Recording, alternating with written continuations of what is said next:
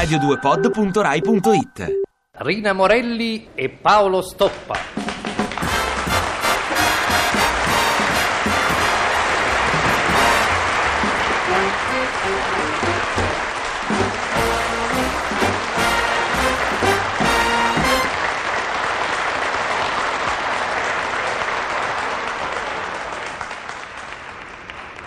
Roma Trastevere, 19 settembre 1967.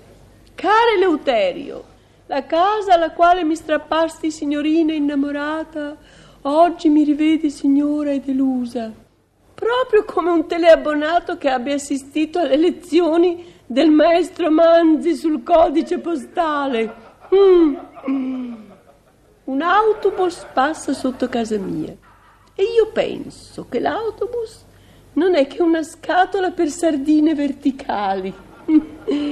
e penso anche che sei un imbecilletto, caro, perché non si litiga per una crostata di visciole, sempre tua.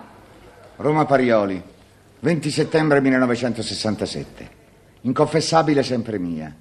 La casa che ora ti vede signora e delusa è una casa di bocca buona. Infatti vede signora anche tua madre. Non si litiga per una crostata, hai ragione. Ma vedi, le visciole a me piacciono poco anche prese per bocca. Figurati quando me ne riempi gli occhi come fossero collirio. Senza contare che quelle visciole hanno fatto di una camicia da 18.000 lire un dolce ricordo, sempre da 18.000 lire. Eleuterio.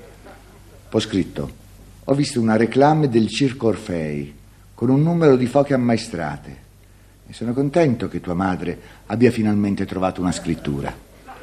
Roma Trastevere, 21 settembre 1967. Care Eleuterio, gattaccio. Intendo uno di quei gatti un po' calvi, con lo sguardo subdolo e leggermente claudicanti. Mia madre deve aver parlato di te con la sua amica della porta accanto, perché incontrandomi stamattina mi ha detto: Eppure a vederlo non sembra. L'orologio della console monologa il suo ticchettio e io penso che un orologio in fondo è solo il pallottoliere del tempo che impara a contare fino a 60. Scusa se ti ho messo le visciole come collirio, non era mia intenzione. Avrei voluto mettertele come brillantina, sempre tua. Roma Parioli, 22 settembre 1967. Inesorabile sempre mia. È incredibile quanto la tua assenza mi pesi. Quando eri all'Elba riuscivo a sopportare la distanza, ma ora che sei di nuovo qui, non dovresti essere lì. Cerco di parlare il tuo linguaggio, ma non è facile. Mi pesa la tua distanza. Questa casa, senza la tua incoerenza, rischia di diventare una casa normale, io non la sopporto. Ho tentato di sostituirti ascoltando una presentazione di Mascia Cantoni, ma anche lei al tuo confronto risulta logica, saggia e comprensibile. Torna, anche perché qualcuno deve aver cambiato la tenda della nostra stanza da letto con una tenda di cartone. È rigida. Eleuterio. Ho scritto. La portinaia ha svelato il mistero della tenda. Invece di spruzzare insetticida, ho spruzzato per qualche giorno lacca per capelli Comunque una buona lacca. Roma Parioli, 23 settembre 1967. Caro Eleuterio, micione, mm, sono di nuovo qui nella nostra casa accogliente e piena di fiori, ti ringrazio del pensiero. Però le bougainville del giardino vanno sistemate in modo che non entrino dalla finestra del salotto più che altro per il pianoforte intorno al quale si sono abbarbicate.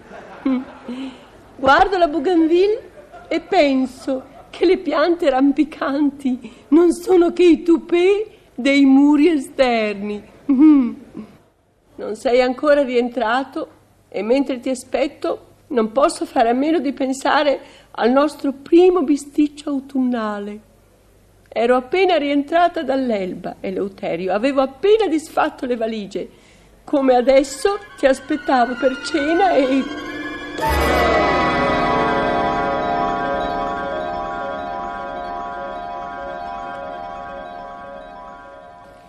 Ciao Eleuterio, è tutto pronto. Se saranno puntuali tra poco mangeremo. Puntuali chi? I miei, tesoro, li ho invitati per festeggiare il mio ritorno in città. Ti dispiace? No. Vedere tua madre a tavola con me è una gioia. Riesce a togliermi l'appetito e la mia linea ne guadagna, no? Eleuterio, vorrei che di tanto in tanto tu fossi meno cattivo con quella povera donna. Chi l'ha nominata la povera donna? Ho forse detto qualche cosa contro tuo padre? Eleuterio, che cosa vuoi dire? Che se c'è una donna in famiglia, non è certo tua madre. A proposito, hai detto al bambino della portinaia di salire? No, perché mai dovrei farlo salire? Perché ha sempre desiderato conoscere Toro seduto. Dato che tua madre sarà qui. Eleuterio, smettila, non mi guastare la serata. Ho preparato tutto con tanto amore. Antipasto, pollo disossato al vino bianco, purè di patate, dessert e champagne. Io non ti capisco. Inviti tua madre e le fai i dispetti. Ma quali dispetti, Eleuterio? E le vai a disossare il pollo. Le togli la parte che preferisce. Bruto! E quanti polli hai fatto? Uno, scusa, siamo solo in quattro, tu, io, mamma e papà. Siamo in cinque. Dimentichi sempre il pitone solitario che affligge tua madre. Oh, insomma, Eleuterio, basta. Che cosa vuoi dire? Che mia madre è una donna di pasto? Ah, di pasto è di pasto. È sulla faccenda donna che dissento. Comunque, senti, non me la mettere di fronte, per favore. Io odio i film dell'orrore. Eleuterio, questi tre mesi di riposo non ti hanno giovato niente. E io che avevo anche preparato la crostata che ti piace tanto. Guarda.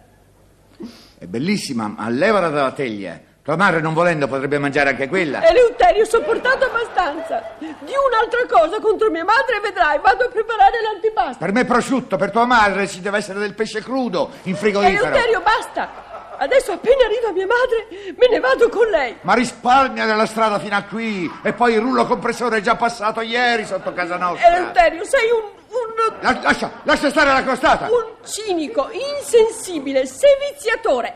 Ecco, Eh, se riesco a prenderti, dove sei? È qui. torno da mia madre, ecco.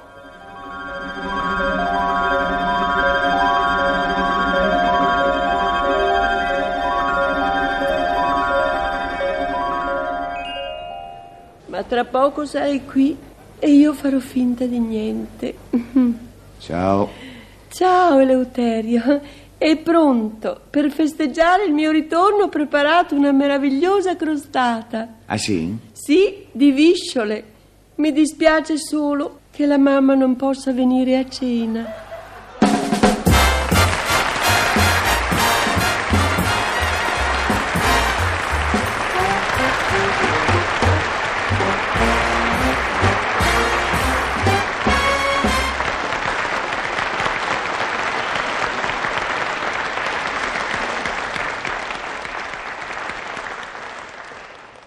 Ti piace Radio 2? Seguici su Twitter e Facebook.